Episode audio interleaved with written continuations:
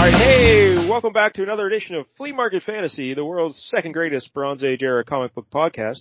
Joining me as always is new Mike AO, Kevin Jank. Hey, I'm here. Yeah. Made it. Why don't you tell the kids what you picked this week, Jank? Uh, so going off of your pick from last week where we had a bunch of superheroes kind of, you know, in the same book, uh, teaming up. they do a little less teaming up in this one, but, uh, I picked the Fantastic Four versus the X-Men, issue number two. Uh, it was a four issue limited series. This is the second part. Yes. Now, had you ever read this previously?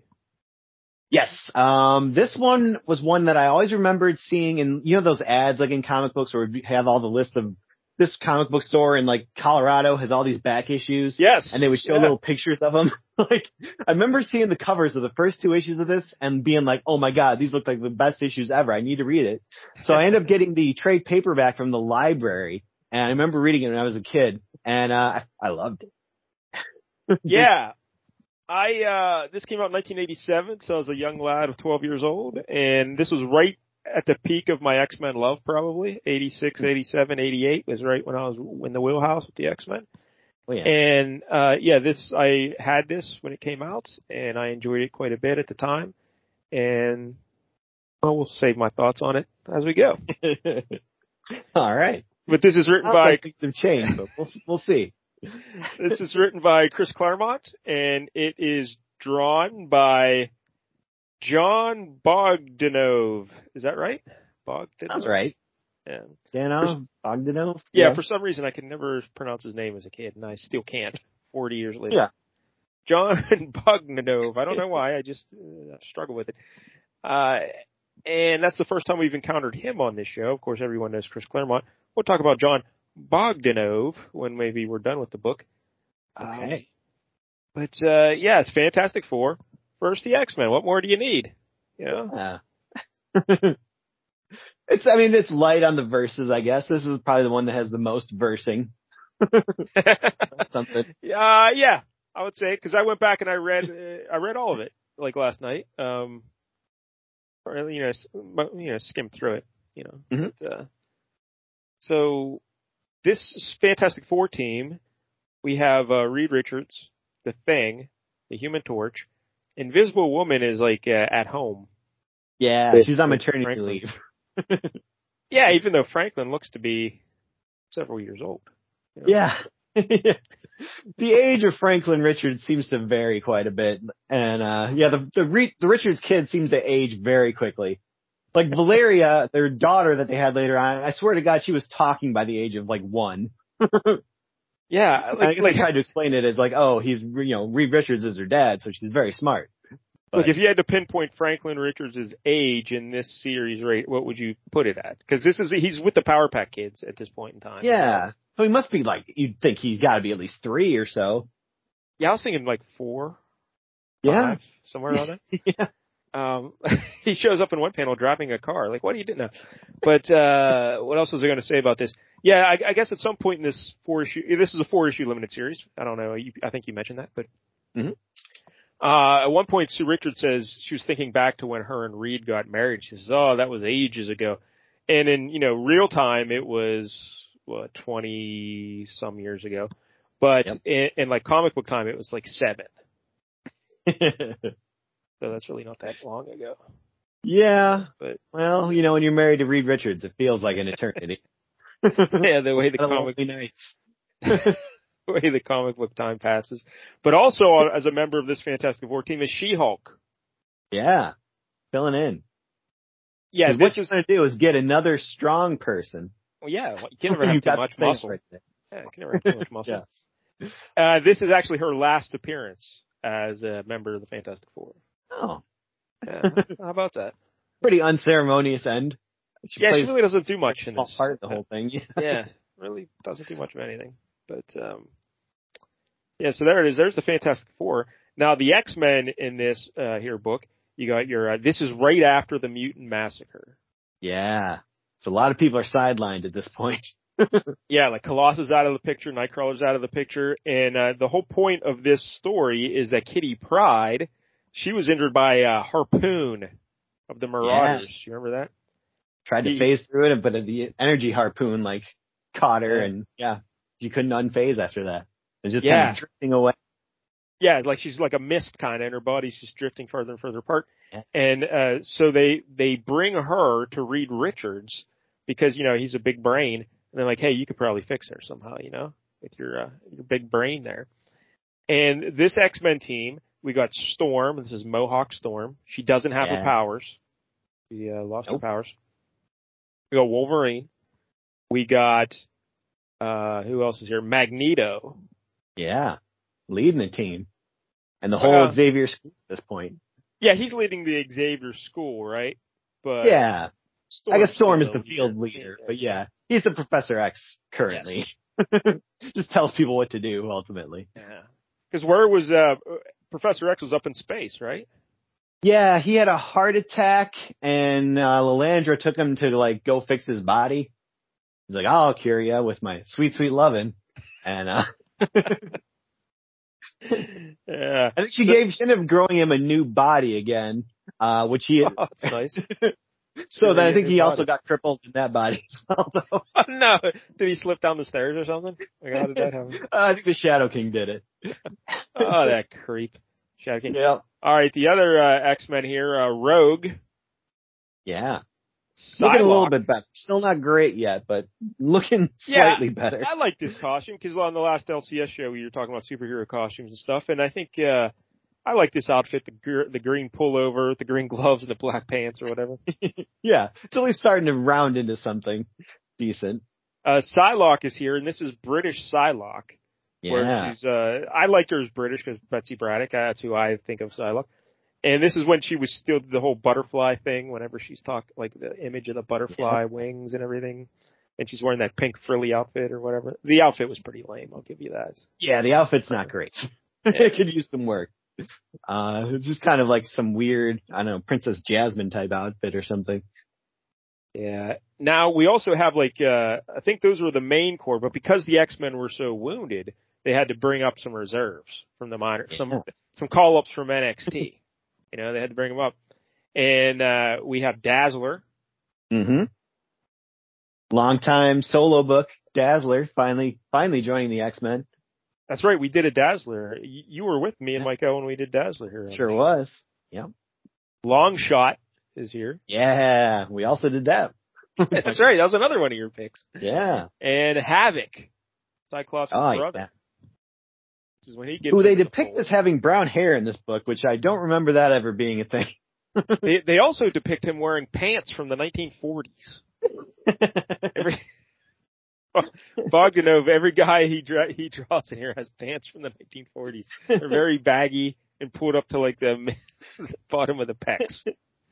but it's all right. What can you do? Uh, who else is here for the X Men? I guess uh, this here uh, issue takes place on uh, Muir Island. yeah. We got Moira MacTaggert Yep. here as well. Am Free when they tried to make her mutant. Just good old Yeah. Yeah, this is when she was good, Moira MacTaggert. Have, we missed anyone else? Is that everybody? Uh, I think you got them all, except Yeah. for the big surprise, you know, villain that pops up here. But Yeah, yeah, yeah. We'll get into him. in we'll second. get to that. Well, it's a yeah. He's right on the cover, so it's not really a surprise. yeah, I'm looking at the cover here. All right, it's uh, yeah. Doctor Doom shows up. You know. yeah. You got to have Doctor Doom if you're doing a Fantastic Four story. Come on. Yeah, of course. All right. So, is there anything else we need to say to set the stage here, or why don't you tell the kids what the basic premise of this uh, limited series is? Yeah. So the premise is, uh, you know, the X Men have been beaten to shit during the mutant massacre, and Shadowcat's fading away. So they got to find someone to help her. So they contact the Fantastic Four and try to get Reed Richards to do it. Uh, but as we find out at the beginning of this issue, he's a little bit reluctant to do so. Yes. But we'll we'll cover that. Yeah. Now, I I kind of went back to issue one and read a little bit. hmm Have we established why he's so reluctant to? Cause yeah, in issue one, there's the di- there's Yeah. a diary, there's a journal. Yes. We don't know in issue one exactly what's in it yet, uh, but clearly it's causing some some strife between him and the wife. Uh, the wife is not happy with him, so it's kind of got his confidence shaken. Yeah. And so he he he shows up to uh, Muir Island with some particle regenerator or something, some big machine that he thinks can fix Kitty Pryde. But they get there, Mhm. and then uh he says, "You know what? No, I can't do it. I can't do it." Which So- why even go all that way? It's not like they came to your house. You came to their house with the machine, and then you're just like, nope, I'm He's going a home. jerk. This Reed Richards guy, he's a jerk. Also, in issue one, Little Franklin Richards, he has a dream. I think this is how the issue, the whole series opens. Yeah. Uh, we should also mention when Little Franklin Richards, when he sleeps, he can like astral project, and his body goes other places and shit. Mm-hmm. So, um, but he has a dream, a prophetic dream that, uh, this journal of Reed Richards is, is in his dream. And, uh, I guess he sees that it's, when it's opened, it will destroy the Fantastic Four. Yeah. And, and he sees the X-Men in his dream and he sees them all dead. And he sees, does, I think he sees Doctor Doom in his dream too. Doesn't he, he see like Reed and Doctor Doom becoming one or something? Yeah, it's definitely the cover of the first issue is, yeah, like you see, uh, Susan Storm laying there dead.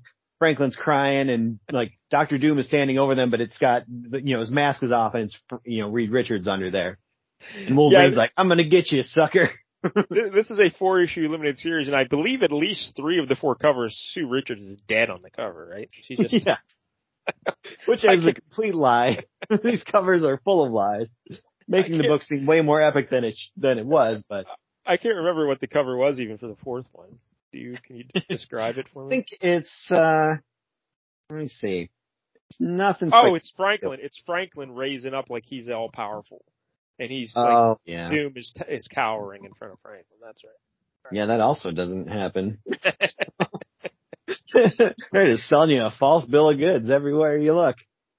All right, so at the end of issue one, uh, oh, there's also a little subplot going on because, uh, wasn't She-Hulk like, uh, She-Hulk runs into the thing at the library. Uh, the thing has got to pass his aviation, uh, tests again. He's got to be recertified as a pilot. So, and this is pre-internet. So you actually had to go to libraries and stuff. So he went to the library to study some aviation books, but he's smoking a cigar. What a jerk he is too. This whole Fantastic Four team, a bunch of jerks. Yeah. And uh, uh, She-Hulk uh, smells the cigar and she comes around and says, "Hey, can you put that cigar?" Oh, it's her old buddy, the thing. So they start talking, and she's boning up on some court cases because she wants. Uh, I think she said she might defend Magneto, right? Isn't that what was Oh, going on? get ready for. Wait a minute. The trial already happened a while Oh. ago, though. That was But that- X-Men 200. This was after the Mutant Massacre, which was like. but at some point, they well- come up with Magneto and whether she would defend him, and he she says, "Yeah, you know, I'd defend him." And she's, "Oh, you probably get him." So they start arguing over. So that's another underlying little subplot here that everybody, no one trusts Magneto. Yeah. Yeah. that is true. That's, I mean, that's why X Factor formed. The original X-Men were like, fuck this. We're not working with Magneto.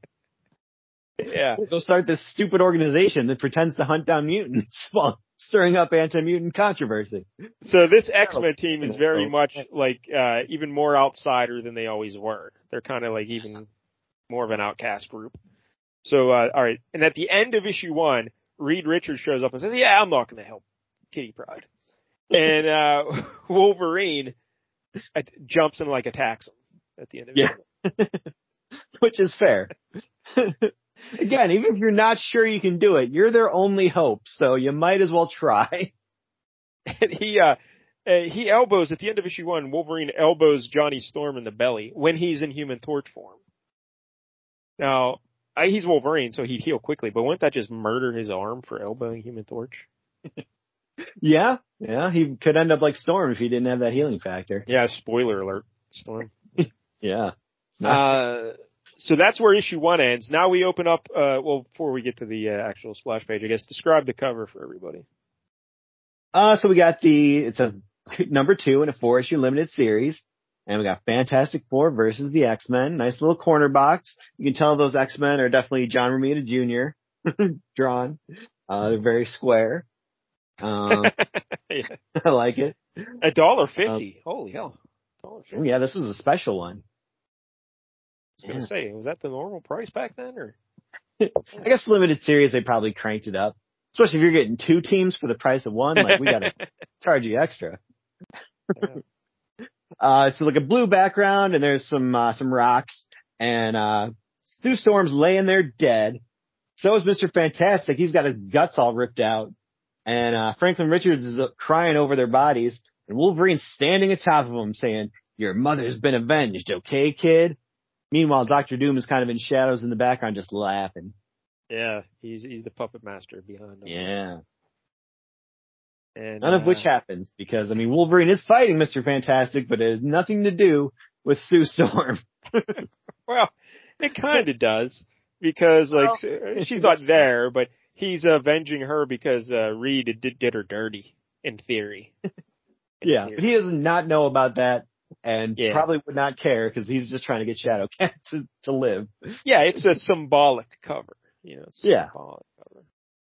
Um, Yeah. I was trying to think. Uh, It's a which great do you, cover.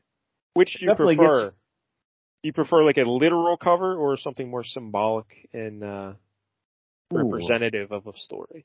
So I'm trying to think of what would be a more literal cover we've uh, done recently. I was thinking uh, Mr. Fish and Luke Cage, but no, no, no. They were fighting on top of a building on that. Well, I guess they were, right? Or Yeah. I mean that uh that Shanna the She Devil one was pretty uh yeah, the rhino. She was riding the Yeah. rhino. Yeah. that was literally the first like two pages, but yeah, at least it happened. yeah. I mean, I guess I tend to like some of the more abstract ones. Um, or even like, I like a good cover where it's just like a big shot of one of the characters, like, oh, it's this villain, and it's a big profile shot of him. Yeah, this is a nice cover. Um, I would have taken another swing at Wolverine's upper body, but uh, and his arms maybe, but they're a little long. But you know, whatever. It's a kid's dream theoretically. Yeah. So, uh, he likes men with long arms, like his daddy. so there you go. Uh, now we opened up. Great splash page here. yeah, good start. Yeah, we get some narration. His name is Wolverine, and he is not someone to have as your enemy, as Reed Richards, leader of the Fantastic Four, is now discovering. And it's just a big shot of uh, Reed Richards' head is bottom left, Wolverine's face top right, and he's got his claws on either side of his head there. And he's like, uh, he's like, hey, Reed Richards, uh, you came here to, to save Shadowcat, Richards. Now do it, or I'll send you home in a box. Yeah, Wolverine. Get the title, Truths and Consequences. Yeah. Uh, Terry Austin is the anchor. Glynis Oliver is the colors. Tom Orzechowski is the letter. And our beloved Ann Nocenti is one of the editors with Don Daley. And of course, Jim Shooter, editor in chief. Yeah, All right. So Wolverine has Reed Richards pinned up against like their little Fantastic Four jet or whatever. And he's, uh, you know, threatening to murder him. And Reed's stretching all around him, trying to hold him off. But, you know, Reed Richards, he's an old man. He can't like keep Wolverine off of him. so, and uh, the X Men are, are jumping into that, like Storm saying, "Hey, hey, hold up, Wolverine, you know, hold on." And uh Johnny Storm is there. Uh He got in the belly, so he's uh on his hands and knees. Uh, he's off for the count there. And uh Magneto is like, "Hey, I can uh, just steal their little machine there. You know, we don't need Reed Richards. We'll figure it out." And Mhm. things things says, "Hey, not so fast." And he does the old clap maneuver where he just slams his hands together, and uh and it actually just says "slam" with two M's to let you know how impactful it is. And That's- it, yep. and it You know it's knocks. Magneto loopy, but uh, Storm also gets knocked over, but she lands close to Wolverine, so she's she's able to grab his arm, kind of you know prevent him from cutting uh, Reed Richards.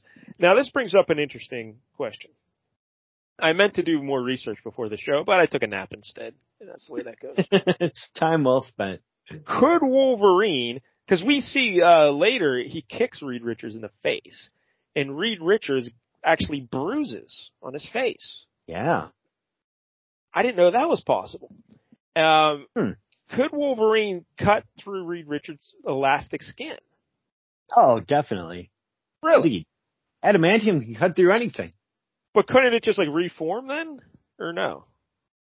That's a good question. I don't know if he's like silly putty or what. like, Yeah, that's what I don't understand. yeah. Like, I, I didn't think he could bruise either, because I just thought, you know, well, I mean, there's a lot of questions in Mr. Fantastic. Like, if he stretches to get under a door, what happens to all of his organs? Like, they all just stretch out? Like, it clearly what everyone's thinking. All right, just grow up already, but everyone's just thinking it. That's why Sue doesn't leave Reed Richards because oh. something can grow. All right, we get it. We get it. But you know, you think he would be bruised beyond. I, I don't know. I, I thought his skin would just like. Yeah, he could just. You think maybe, maybe I don't know. Maybe he's just leaving it there as mark of shame. like Yeah. he could get rid of it, but he feels like he's earned it. Yeah, so I guess theoretically, if Wolverine like cuts his arm off, his arm would just be on the ground then, right? Yeah, I guess so. Like, does Reed Richards bleed? That's a good question. we, we had the same. uh he would be. He would have to, but I don't know. because we learned in the past, Mike L and I, I was shocked to learn this, but like Wolverine at some point later on, years later, cuts the thing's face. Yeah, and he starts wearing like a helmet to and it- cover it up. And so the thing is actually just orange rocks over top of like a fleshy, pulpy body. Yeah. Where I thought he was just solid rock. Oh, yeah, that'd be better. Yeah, I don't know. That'd be a lot stronger for sure. A lot of questions about this Fantastic Four team. A lot Yeah. of questions. I mean, how does Johnny Storm ever carry anyone without burning the shit out of them? Yes. I, I've talked about this before. Well, let's get to it here because uh, Storm grabs Wolverine's arm, and then uh, Johnny Storm's coming to. He's coming to his senses there, and he sees Wolverine trying to kill Reed Richards, and he says, "Hey, flame on! I'll just uh, singe his whiskers there. You know, I'll just uh, zap him." But he's still a little loopy, uh, and he actually burns uh, Storm's left arm with his uh, flame there, and Storm suffers a severe burn on her arm. Mhm. And like Human Torch's powers always creep me out as a kid and even now as a grown adult, somewhat of a man. Um, because it's like just the slightest little touch, it, he could ruin someone's life. You know, just Yeah. like, like you're, oh, you're yeah, just, scary. you're just scarred, mutilated for the rest of your life. Thanks. Yeah. Thanks, Yeah. Johnny Storm. Appreciate it, Kinda buddy. Worse than just killing them. Like, Yeah. fucked up the rest of their life. So, uh, I yeah, like that he's like, he's like getting off the ground and being all groggy, like, oh, my head. He got elbowed in the belly. Walk it off. he's kind of soft. This Johnny Storm. He's ten ply. So uh, all right, so uh, Storm is hit by Johnny Storm, and, and he's like, "Oh no!" And uh, I like that panel of his face. And then Rogue comes flying in out of uh, somewhere, I guess the more the research lab there on Muir Island, and she she grabs up Thing, and she kisses him, you know, because she's going to absorb uh, the Thing's powers there and uh she turns she slowly starts to turn into uh the thing and then he kind of like morphs out of he doesn't go all the way to Ben Grimm but he uh you know whatever he softens up and uh well almost like he was put in water and he like uh melted a little bit or something that might be the best way to describe this but when she kisses the thing she not only absorbs his powers she also absorbs his uh, memories and his psyche and everything and she's like very sad now, and she's crying. Yeah, yeah, I like this. Where Yeah, she, she's like, good. she thought she'd be attacking a toad. Instead, she's touched the soul of a prince. so poetic. yes, but I like that. I always like when Rogue, uh, you know, she always like with the fellas, she'll kiss them right in the mouth. you know, Yeah. give them a little treat before she takes them down. You ever kiss the ladies? Like, I wonder. I can't. Rem- I can't remember. I'm sure nowadays she does all the time, but Yeah. I can't. Back then, I don't think I remember her kissing a lady. Yeah. No. I guess there only would have been Mystique pretty much, and she's not going to kiss her mom like that. So then Psylocke uh comes shows up and she uh wrecks uh, Johnny Storm again, takes over his mind, knocks him out. And, and she's trying to calm down Wolverine. She Hulk grabs Wolverine and she's like trying to hold him back, you know. She's like, hey, she doesn't want to hurt him, but I don't know. She couldn't really hurt him, right? His bones are adamantium. She couldn't really do yeah, it. he'll heal. Uh, but then here, then we get the shot of him kicking Reed Richards in the face. Boom. He, he, I like he- this because like there's so many people trying to hold back Wolverine, and it's just not working out. Yeah, he's just a little ball of muscle and hate. Yeah. And uh yeah, he kicks Reed. Look at Reed; he's bruising immediately when he gets kicked in the face. and then uh we see Reed like a Richards. cartoon character, the way his mouth, like the skin off his mouth is just like so extended. And we see Franklin Richards. He was he snuck aboard the uh Fantastic Four jet there in his astral form, and he trips coming out of the ship, and he actually falls out of bed now back in New York City with his mama, and uh, he starts crying on the floor. Sue Storm comes in or Richards, and uh, she grabs up uh, Franklin. She says, "Hey, what's wrong?" He goes, "I just had a bad dream, mommy." Uh, well, it's not a dream. He says, "I was there. I saw it. You know, I was there." And yeah, Daddy and Wolverine are fighting, and they're getting all mad and everything. Everybody's mad, and she calms them down. I like that part. Mr. Magneto. it, and she says, uh, "Hey, don't worry, Daddy's on the other side of the ocean, honey. But don't you worry, everything will be all right. I'll call, make sure everything's fine." And uh, she she gets him back to sleep. But then, uh, what does she do, Jack? Oh, she she gets out the journal and she's she's thinking about it, and she's like, "Oh, I wish I would have never opened that book." She tosses it away, and then it gets so mad that she just blows her clothes right out. Yeah. yeah, she's like, uh, she's very angry. So she like forces out all her invisibility powers to make like a little ball of invisibleness Yeah. around her. Visible But it force field that just blows her clothes off.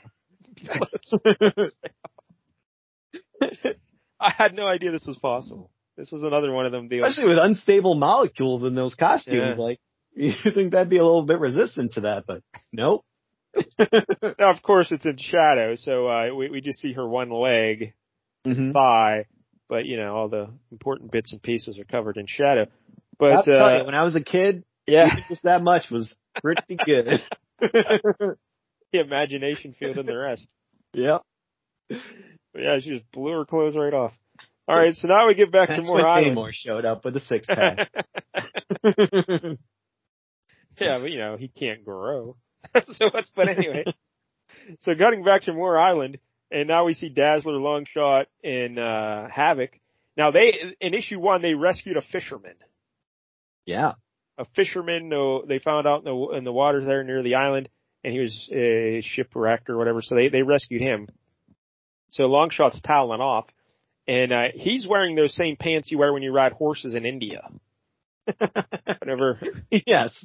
Like we Capri. we've we've discussed these pants before. I can't remember what they're called. Uh, I want to say something like jodhpurs or something like that, but it's for ho- pants made for horseback riding. And uh, then, of course, Havoc is dressed like I said, a 1940s college pledge guy going Yeah. out for fraternity, Yeah. yeah, like something on Animal House. and he's got I a guess nice little still sweater. wearing. Like, I guess they probably would have worn that in the early X Men days. Like maybe that's his old X Men clothes from you know the the 1960s era. because he's got his little uh shirt there that says Xavier School on it. Mm-hmm. and it's like a little V-neck sweater kind of deal. And uh, of course, Dazzler is very undazzler like here. Like I didn't even Yeah. re- like. Would you recognize Dazzler if someone just showed you that picture of her? Like, yeah, I don't know. No, is. her hair also is pretty brown, which is Yeah. I've never seen her with, with brown hair. Yeah, she's like in sweatpants and a shirt. so all right, but so they Yeah, run off. they're not in uniform, so you know. I guess it makes sense. So uh they see the fight going on out by the the plane there. So they they take it off. You know, they're they want there's their big chance to show that they're worthy X Men. So they go running off, and here that fisherman guy, he's buck naked. That's right. They couldn't find him any 1940s pants to wear. There's a lot of naked people in this book. And this fisherman stands out of the hospital bed, but he's not a fisherman, Jank. He's a filthy robot. yep, that's right. He's, He's got can robot. opener arms. Yeah. And of course, uh, his, uh, his, uh, Linus and Charlie Browns are in shadow too. But Covered by a pillow. he's turning into a robot and then some other lady, I don't know who this lady is. Are you familiar with this lady, Sharon somebody? No, I don't remember her sticking around too much. she Yeah, she- kind of like a lab assistant. Yeah, she's supposedly one of their head nurses or something. I don't know, whatever. At Muir Island. Uh, Mhm. all right. So she sees the robot, and although I got to be honest, this Sharon, she really didn't do anything. You know? No. like She comes to tell them that, oh, that was a robot, like way after they already Yeah. realized it. like this ro- this robot somehow manages to run faster than Sharon because she she has a big head start on this robot. well, he is a robot, so it makes sense, But I but guess I don't know. maybe, maybe don't even bother. Just pretend you, like he hit you in the head or something.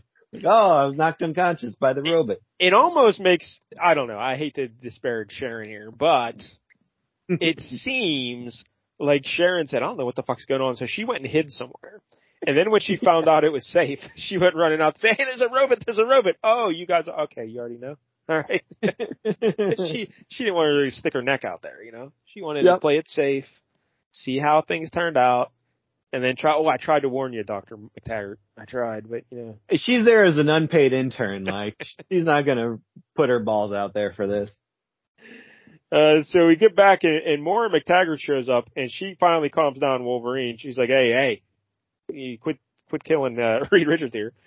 yeah, you want to get him, you'll have to go through me first. Yeah, that, then Storm like, oh. really, Storm really, you know, puts a pin in it because she's the, and me, she says, and her, her arm's already bandaged. This Maura MacTaggert is a wizard with the bandages because she just shows up and bang, the bandages are all over Storm's arm. Way quicker than Sharon. So Wolverine see, sees his good buddy Storm there, and he's like, "All right." So he, uh, you know, pops his claws back in, and uh, and the the Fantastic Four are getting back together. Look at Reed Richards; he's still all elongated and stuff, hmm and She Hulk's uh, getting him together, and uh, he's like, "Hey, uh, you know." Reed Richards, I will uh, beg if I must, Doctor Richards. Only you can save Shadowcat. Believe me, Storm. If I could help, I would. Why the hell did you come here with that big machine? right? Just it's it's like he's just rubbing it in their faces. Like here, here's the machine that could save her. Nope, can't use it. Sucks to suck. Kick sand in their faces. So yeah. Not even he's not even gonna leave the machine so like Moira MacTaggert could figure it out or something. Like yeah, it's like nope, nothing. Just I'm taking the machine with me. Don't call me again. not gonna do it. So then we see Rogue. Uh, she's still Yeah. all thinged up, and you know she busted out of her clothes too. You know, pretty much. But uh Yeah. She and she says, "Hey, who cares?" this guy. I could fucking kiss him and get all of his memories, or Psylocke could figure it out from his brain. He can go in there and get, uh, get all the information. We don't need him to cooperate. Yeah, we don't we don't need this Reed Richards. But Storm, Yeah. being the uh the moral leader that she is, says, No, Rogue, every fiber of my being cries out to take what we require, which is why we must not. It would cost the life of one we cherish. And Reed Richards says, I'm sorry, Storm. And she says, That is cold comfort. Uh so the other X Men show up, but um Fantastic Four, you know, they're they're out on their way out. And uh they said they basically just said, Hey, you don't have to go home, but you can't stay here. Get the fuck out of here, Reed Richards, you know? yeah. But before they leave, the robot, the the fisherman shows up, and he's now full robot, Jank. And then what happens? Uh, he starts projecting some, some light rays that make a hologram of Doctor Doom. That's right. What is Doctor Super Doom? bot, apparently. and uh, he says, yeah, my apologies for the uninvited intrusion and for the deception practiced upon you by my scan bot. Scan. Um, so he basically is like, yeah, I've heard, I've heard of what happened with you and the Marauders, and I'm here to help. And they're like, wait a minute, that doesn't sound like Doctor Doom. yeah. There's probably going to be a price. And he's like, no, no, no price at all. I just, Yeah. I'm just looking to help. Just me, good old Doctor Doom, just trying to help out. No worries. like I do. My reasons are my own, little man. but uh but I like when he said he looked into the Marauders because he just wanted to see if it could affect him in any way. Yeah. He's like, he's like, oh no, it's all right. It doesn't affect me. Oh, they don't care. They only care about mutants. I'm cool. But Doom, the implication here is he wants to show where he he can succeed where Reed failed. You know, Yeah. it, it- it's a chance for him to show up Reed Richards, Mhm. and he just wants to rub it in. his He's like, "I'll save Shadowcat, no problem." And uh and Reed Richards, the nerve of this guy, Yeah. you know, instead of just saying, "You know what." All right, Doctor Doom, you have your shot. See if you can do it. He's like, no, no, no, you can't do it either, Doom. Don't let, don't listen to Doom. He's the devil. You can't make a deal with the devil. And Storm's like, hey, we wanted to make a deal with you. yeah. Uh, you're, you're You tried the right way. yeah. Yeah. but this Reed Richards guy, he's like, uh, no, I'm not going to do it, but you can't let him do it either. You know, Yeah. Just, you guys gotta let that teenager die. He's had a good run. this guy's horrible. Reed Richards. Uh, yeah. so Moore MacTaggert says, hey Reed, if you're not off this island in like five minutes, I'm calling the cops and I'm going to arrest you for trespassing because, you know, this is my island. So, uh, uh, the Fantastic Four finally leave and Doom says, Hey, X-Men, you think it over. You know where to find me. Just go in the yellow pages. Look up Doctor Doom. and uh, Yep. so once the Fantastic Four leave, uh, Storm collapses because Yeah. uh, She was kind of bluffing her way through those last couple of minutes. Apparently, she's she's going into shock, big time. yeah. Now this is uh, an issue I had with uh, one of the minor issues I had with this issue. Issue I had with this issue. Um, this panel where she collapses, uh, she passes out. Then we have Wolverine. Wolverine and Moira MacTaggert are holding Storm up, and then Mhm. Wolverine says, "Storm, she's going into shock. We got to get her to Moira's surgery room." He's right there with Moira MacTaggert. He's looking at her, yet he still calls her Mora. Uh, don't you think he would just say, "Hey, we got to get her to the surgery room"? I think it would probably been better if you just have him say, "Storm, she's going into shock," and then you have Magneto. He says, "I'll reconfigure Doom's uh, mechanoid into a conveyance to carry her there." You just have Magneto say, "I'll, I'll make this into so we can carry her to the surgery room." You know? Yeah. Okay. Yeah, that's that seems like a minor quibble, but I can see your Yeah. point. Yeah. As an editor. Yeah, because I mean, he's looking at Mora, so he's not going to say, "Hey, we got to get her to Mo- Mora's." No, I'm Mora. Hey, Wolverine, I'm Mora. You don't have to address me like that. But anyway, um, So they take Storm uh, to the surgery room, and here's Sharon. Oh, here's that Sharon. She finally shows up. Mora, the fisherman. Yeah, we know Sharon. He's a robot. Don't worry about it. Um, so they take Storm in, and right, the first thing Mora MacTaggert does when Storm's on the table, it rips her shirt off because she's got to see that. She's got to see your boobs. Just take that shirt off. yeah, when you're burned on the arm, you gotta see the boobs first. Make sure they're okay. no, we don't. No, we don't see the boobs, but Mora gets a pretty good look at them because she just yanks that thing right off. So does And, uh, Magneto. He's like, yeah. oh, yeah, I'm still helping. That's right. We're, helping. eyes up here, Magnus. Eyes up here. and uh, Kitty Pryde is in the back. She they keep her in like this giant test tube. In some sort of Yeah. stasis chamber. yeah, trying to keep her from together. disincorporating com- completely. And uh Rogue's starting to turn back into Rogue again. She's forming out there.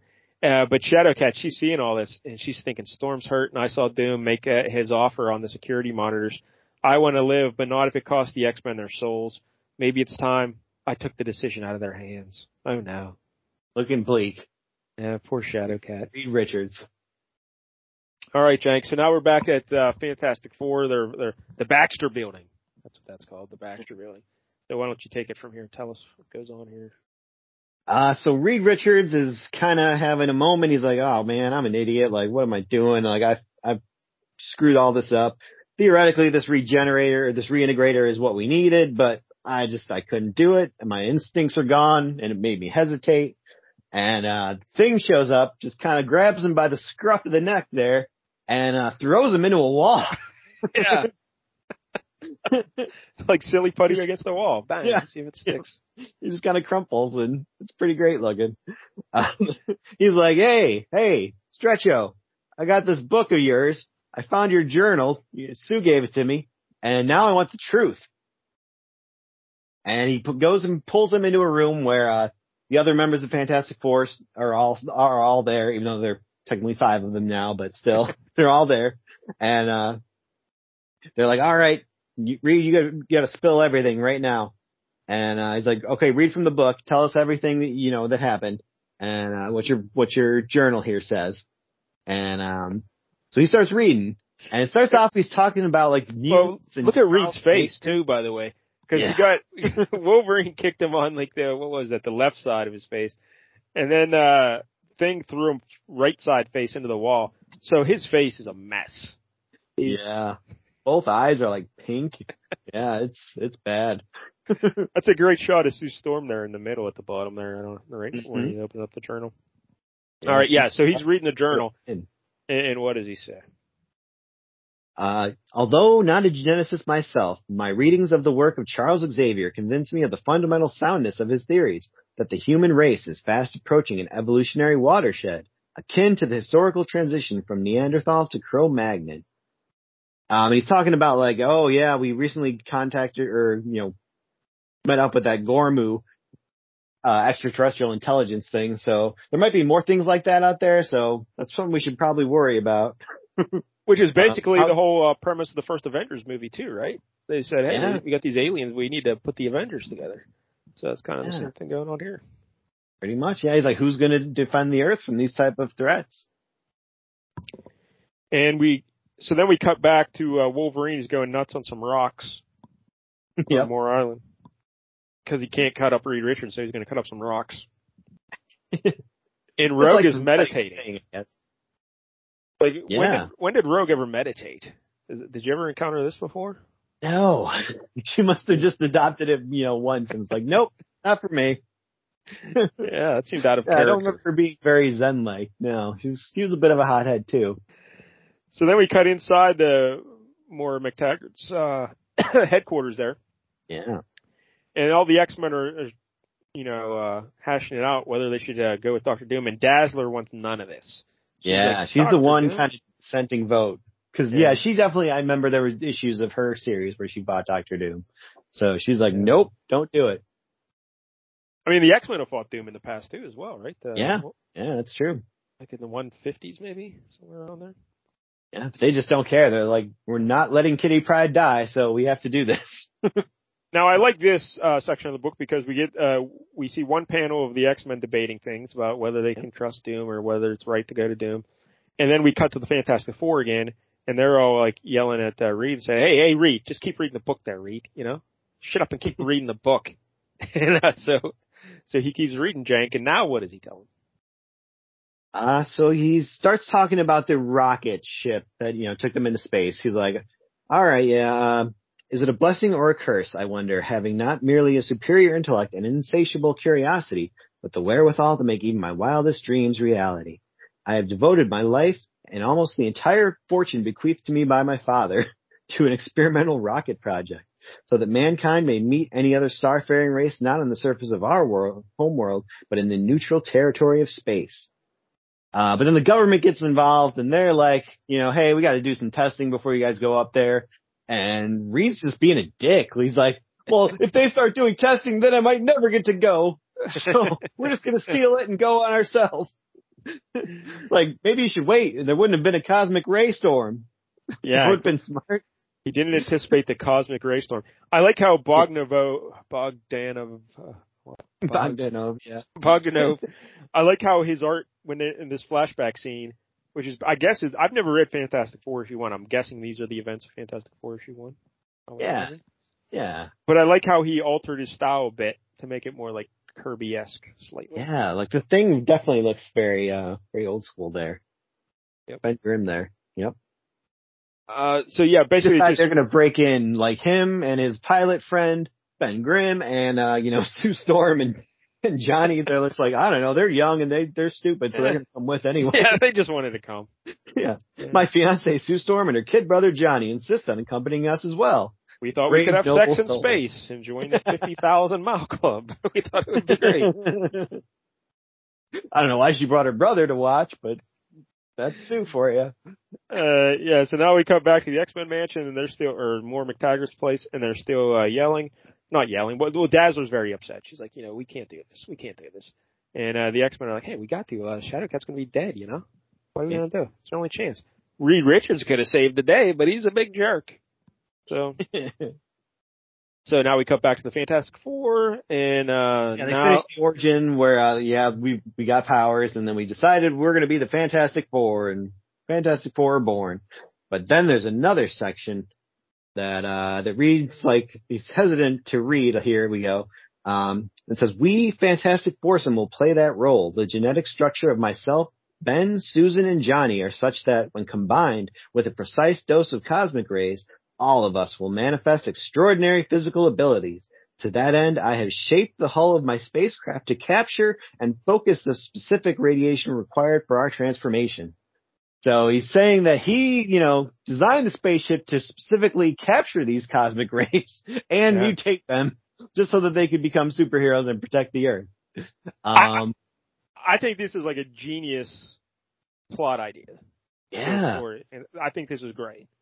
It Um, really is. Now, this how- was- I mean, I don't know how you would ever repair the Fantastic Four if that was true. this is this is fascinating here. Now, how Yeah. it gets executed from here on out is a little questionable.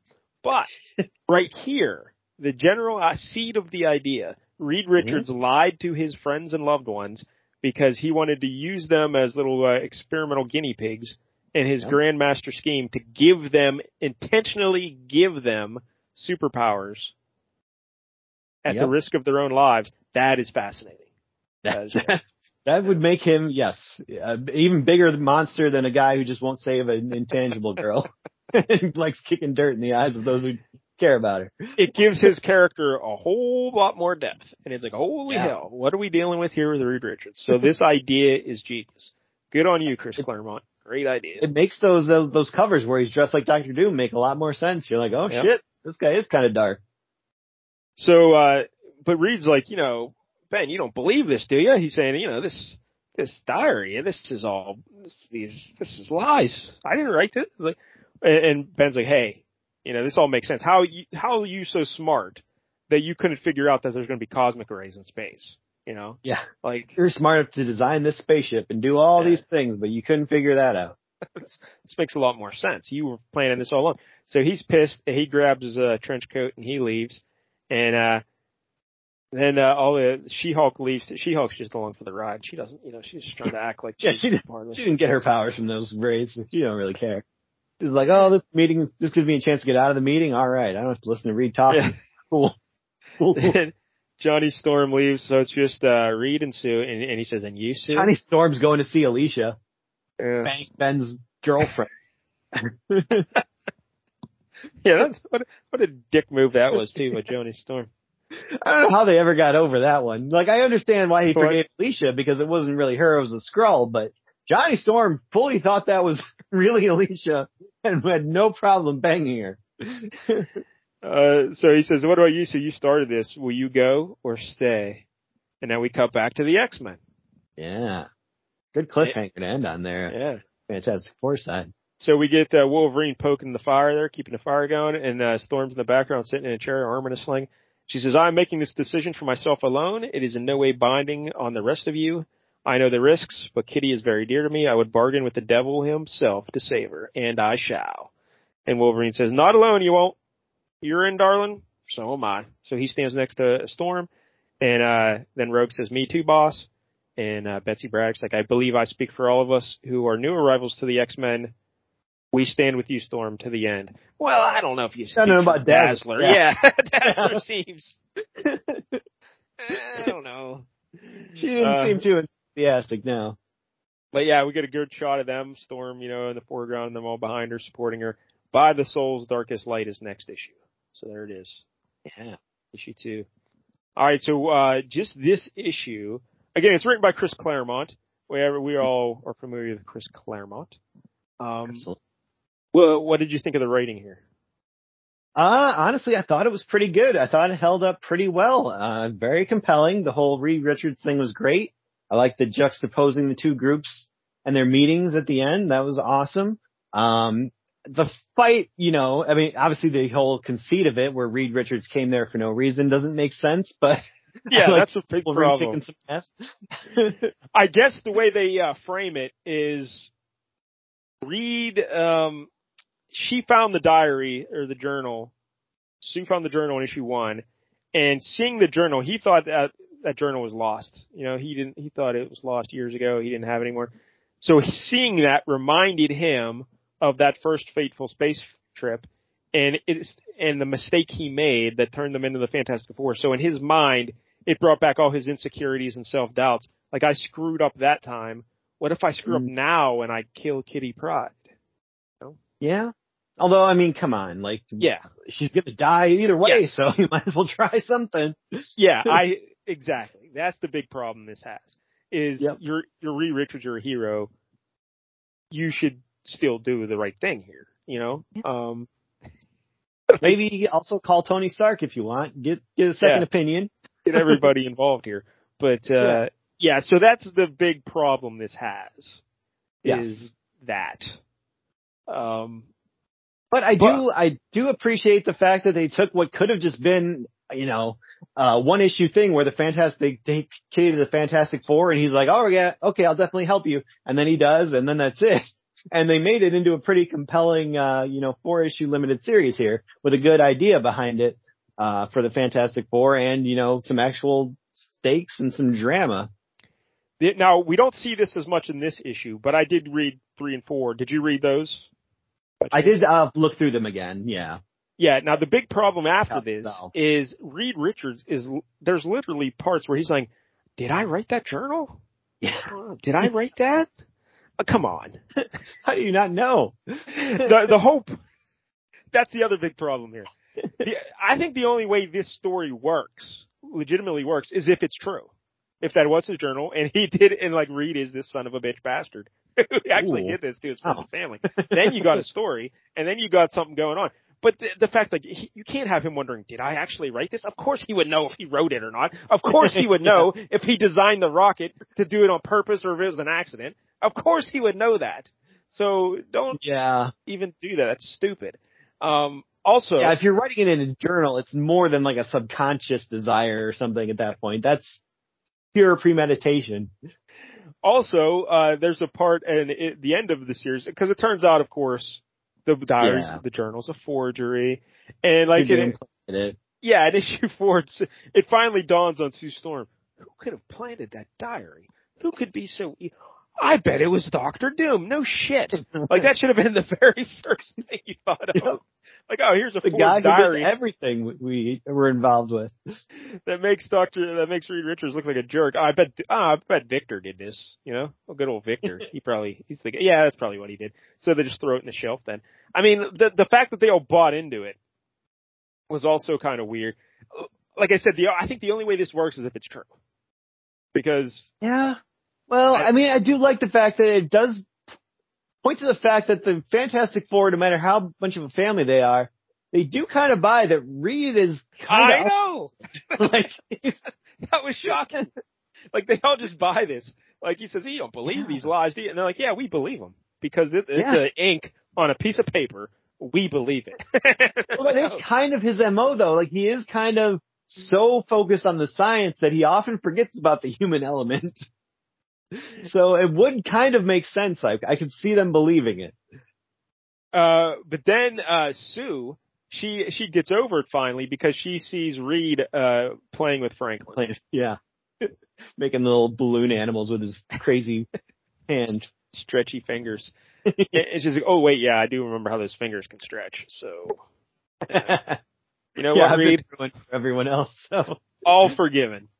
All is forgiven. But yeah, I thought like she got over things a little too quick.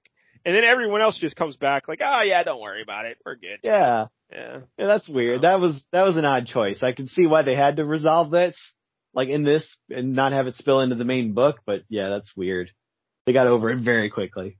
Th- there wasn't even like a, a, a paragraph or an explanation like, you know what, we thought about it. No, we don't believe that. We believe that's a fake journal. Yeah, they're But- like, oh, we believe it, but we forgive you now. Yeah, they just show up and like, oh, hey, everything's back. We're cool. it's like, all right, all right. I guess. I yeah, don't know. yeah, So, Very strange. uh, and then, uh, of course, spoiler alert, at the end they save Kitty Pryde. Yep. Save Kitty Pryde. it's kind of a joint effort between uh, Mister Fantastic and Doctor Doom. Yeah, which is a little weird because I, Yeah. Doom again. They don't spell this out, but Doom apparently created this forged journal and just planted it, hoping that one day it would be discovered. Like Yeah. it, it's just a big coincidence that they happen to find it just as all this is going on. So that's weird as well. But then it Uh, worked in his favor because he was hoping that Reed Richards would have Psylocke read his mind to see if it was true. And like somehow, if if they had done that, then it, he would have lost all confidence and would never be able to be a leader again because Yeah. he doubted himself. Which I don't know. That was weird as well. Yeah. I don't, I don't some that- weird specious logic right there. because he's been doubting himself this whole time. So yeah, right. I mean, whatever. Uh, but yeah, it turns out that uh, Doom, uh, he's about to go through to to heal Kitty Pryde. Well, Kitty almost commits suicide because uh, ev- everyone is still fighting amongst each other, and she doesn't want them to make the sell their souls to Doom. So she walks out. She she gets to the point where she can phase out of that little test tube thing, and she walks out onto a ledge at uh, Doom's castle, and she's just going to let her body dissolve into the sunset or whatever, just like you know, go away, dissipate throughout the air. And uh, little Franklin Richards, in his astral form, so people can see his astral form. Uh, yeah. I guess sometimes anyway. Yeah, because it seemed like Hope they can see sometimes they couldn't, Yeah. But then here, Maybe because she's, she's she's out of phase with reality. She's maybe in the astral plane. But then know. everyone else who came in saw Franklin there as well, because Wolverine's like, Oh. how, how did the Richards kid get here, or whatever, you know? so yeah, there's a lot of weird shit in this series. You just gotta, you just gotta buy. Well, I mean, it. Franklin Richards is like an omega level mutant. Like he can pretty much warp reality and stuff like that. So I guess he can do whatever the fuck he wants. I, I guess. Um, Yeah. but yeah, he he's crying. He's trying to get her attention. Lockheed's there, and uh, it's not until then that uh, Kitty decides not to kill herself. You know, so uh, then she goes back in the tube. She goes back in the tube, and Franklin's there, and uh, everyone's all happy. Uh, but then Doom, he's about to save her, uh, but Reed says, "No, don't, Doom. You're going to make a mistake. There's a miscalculation or something." Just right? like in college. yep. That's right. Hey, oh, here's the other big thing. Doom heals uh, Storm's arm in issue three because she has terrible skin burns over him. He heals her arm. You know. Oh, nice. So this uh, begs the question: Why didn't he heal his own face? that is a very good question. Yep. I mean, yeah, you should definitely be able to do that. He's like a powerful sorcerer and scientist. Like, if one of those two can't fix your face, I don't know. But like he spells out how he's just going to regenerate her healing and like the skin will mend itself, and she's perfectly good as new. Good old arm. so it's like, well, why are you still wearing that mask? you know, Yeah. why are you still? um, I think he just likes it, probably. yeah, get. Yeah, so there have been versions where he takes takes it off, and there's like one minor, tiny thing, and uh, that's why. them he deals. it. Yeah, Uh, because like in Secret Wars, he takes the mask off and he healed himself. You know. yeah.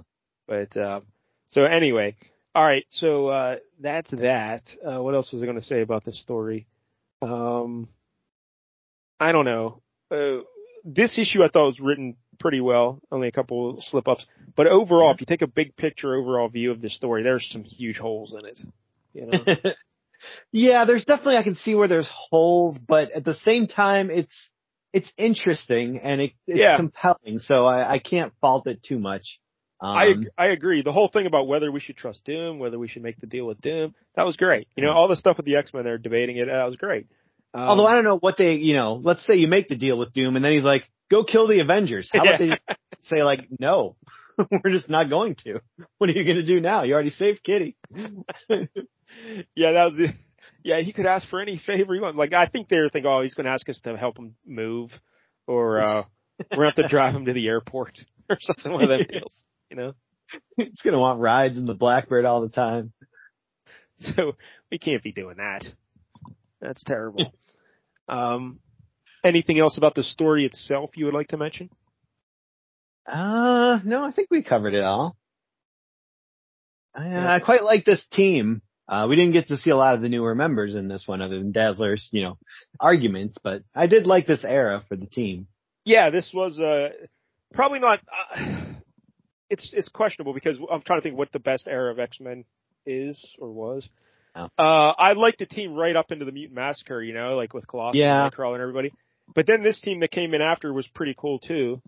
Um, but, uh, probably my favorite is Storm, No Power Storm, Wolverine, Colossus, Nightcrawler, Kitty Pryde, Rogue. That's a good team.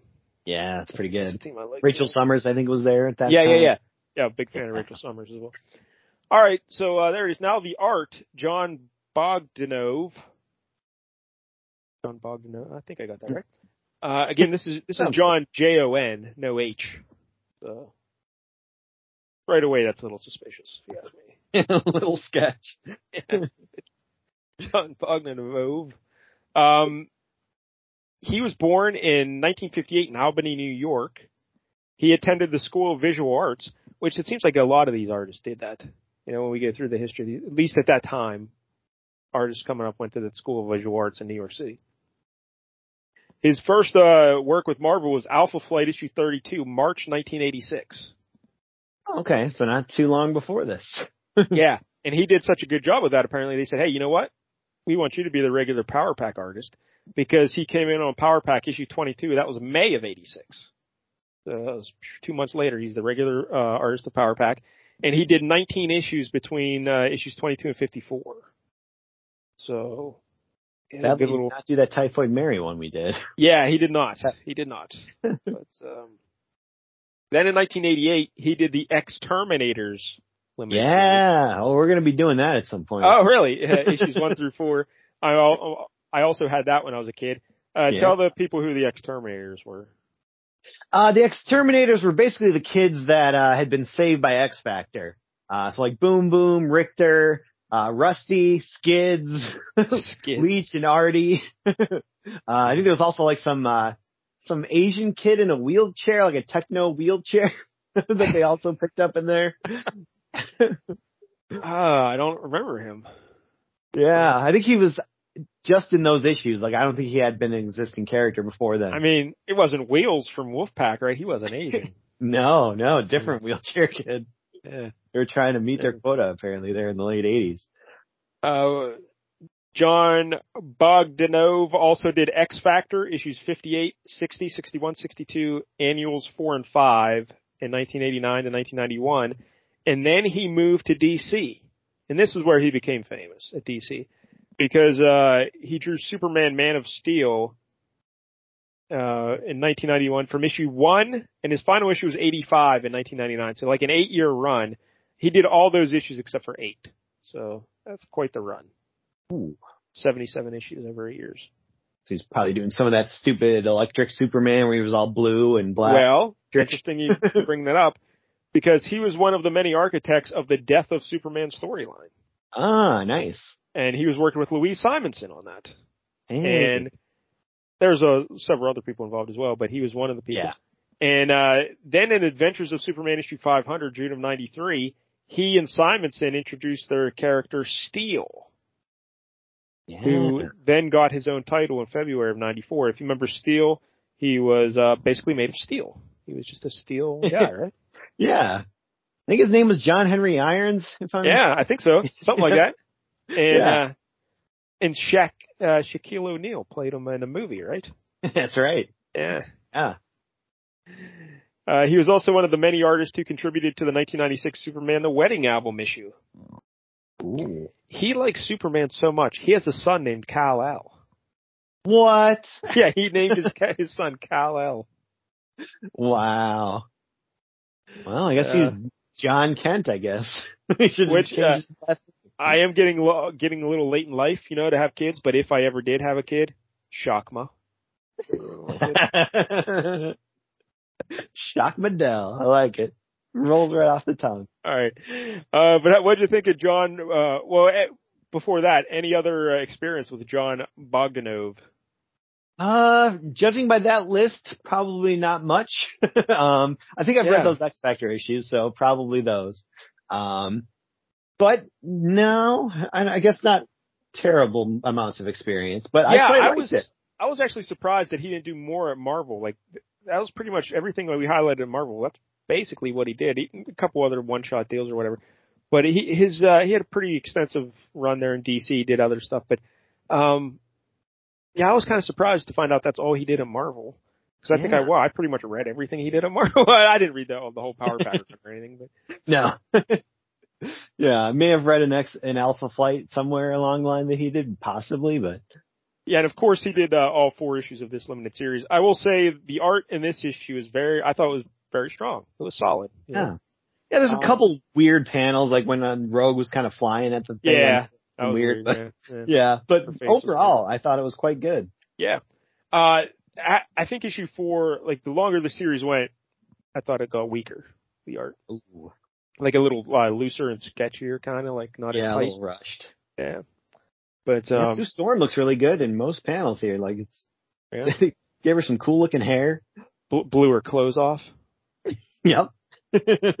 Yeah, I really like the art here. No, no complaints. Uh, the, the stuff like Reed getting kicked in the face and thrown into a wall and everything. That's all great stuff. the bruising that we talked about. that, that big That spl- splash page of Doctor Doom. Yes, that's exactly what I was just going to say. The big Doctor Doom. Also, the opening splash page of Wolverine and Reed.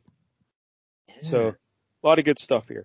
I liked how he draws Wolverine because he kind of exaggerates his claws, uh, but he doesn't exaggerate the the winged uh, mask deal on his head. He like Mhm. keeps them pretty small. Keeps Um, tight, yeah. Yeah. So uh yeah, I like the art. No real complaints here. Um so one out of ten, Jake. What do you give uh Fantastic Four and X Men issue two, 1987? You know what? I still find this highly enjoyable, so I'm gonna give it an eight. Um, it's Yeah. got its flaws, but it's still, it's fun. It's, it's a good read. Yeah, I I'm also an eight as well. I, I was really almost going to give this this this specific issue a nine because it's really what you want. It's a great premise, uh, Yeah. great moral dilemma with your heroes and everything. Um, it's just a couple little minor things, and uh, if I would have probably just read this issue, I probably would have given it the nine. But when I, I think the series does fall off in three and four, it uh, gets weaker. Yeah. That's a shame, but Yeah, it's still, it's, it's Chris Claremont in his, you know, golden era, so he really it can't go such wrong. a good idea. Uh, Yeah. uh, you know, the whole diary Surprisingly, singing. it, that it hadn't been done before. Yeah, it is. it It really is. Just the execution could have been stronger. So Yeah. so- All right. So there is now uh, before the show we were chatting and I was debating what issue to pick, and I said I because we like to tie things in, and I said, well, we talk about Kitty Pryde and Wolverine in this issue. I almost picked Kitty Pryde and Wolverine, the limited series, six issue limited series, which yeah, I was should written, gone with that one. I fucked up. it's written by Chris Claremont and uh, Al Milgrom is the artist there. And I said, you know what, uh, what, what should we do, Jen? Should I tie it into what we did or maybe do something completely different? And you said, let's do something completely different. So I did not tell you my pick. no. Uh, but earlier.